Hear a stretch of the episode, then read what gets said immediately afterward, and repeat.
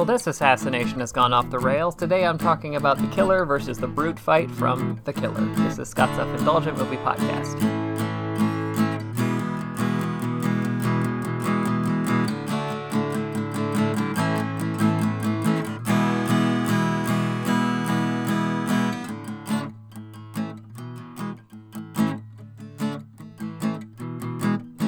Hello, movie friends. Welcome to Scott's Self Indulgent Movie Podcast. I am Scott, and today I am talking about the fight scene and my personal highlight in terms of the action from David Fincher's recent Netflix movie, The Killer, starring Michael Fassbender. And I listed it as one of my favorite action scenes of the past year, and there are reasons for that, which I'll get into. And also, like I said, this is it's it was frustrating because this scene is so good that I wish that the rest of the movie had more of it. And I understand that it wasn't really the point of the movie, but at the same time, I wish the movie was different. So, uh, without further ado, let's dig into the scene. I have a habit in my fight scene breakdowns. I tend to highlight great fight scenes from great action movies. The reasons why are pretty straightforward. Good action movies tend to have good action scenes, which means the notion of a bad action movie with good action sounds like a contradiction.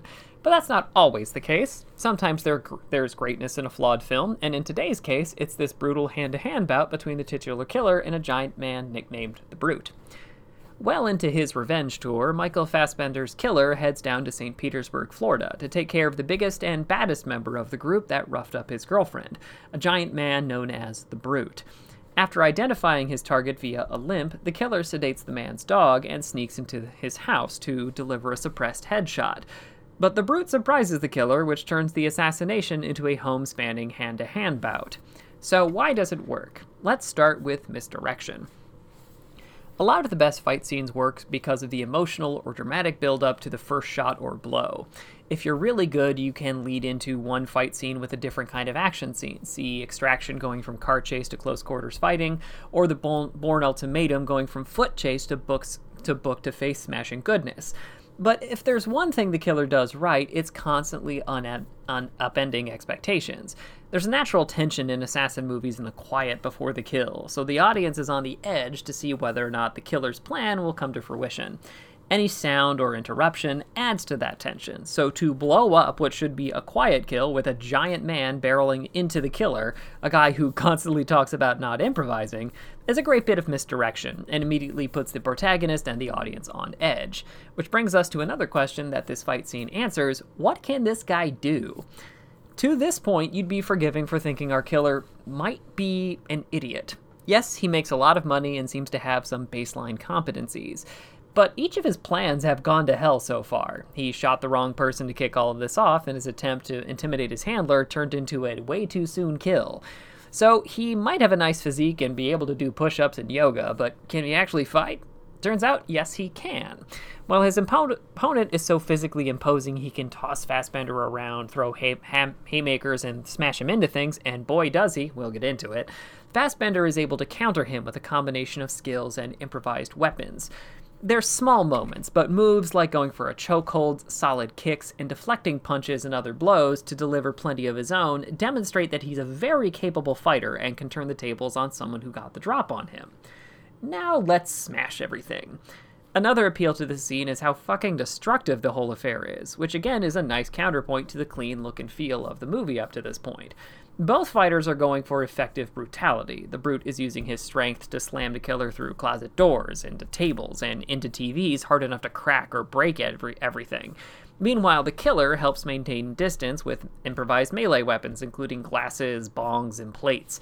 It's kind of hilarious that a fight in a David Fincher movie looks and feels almost as destructive as the Rock versus Vin Diesel bout from Fast 5. The scene also has beats action scenes, when done correctly, have stories within them. There can be bigger themes and ideas at play, but even a straight up this dude versus that dude fight should have ebb and flow to them. Despite being an almost three minute affair, this fight has those distinct beats. Beat 1, the brute smashes into the killer and tosses him around. Beat 2, the killer strikes back and goes for the chokeout. Beat 3, the brute reverses the chokeout and gets a gun. Beat 4, the brute and killer try to outmaneuver each other for firearms. Beat 5, the killer gets to his gun and ends the fight. If you've ever watched an action scene and it just felt like everything just happened, chances are it's missing these beats. Also, it's dimly lit, but it's still easy to follow. My biggest pet peeve with David Fincher is his dimly lit dark blue and yellow aesthetic that he applies to everything. I'm sure folks will have this comparison, but will hate this comparison, but he's like a restrained Michael Bay in that way.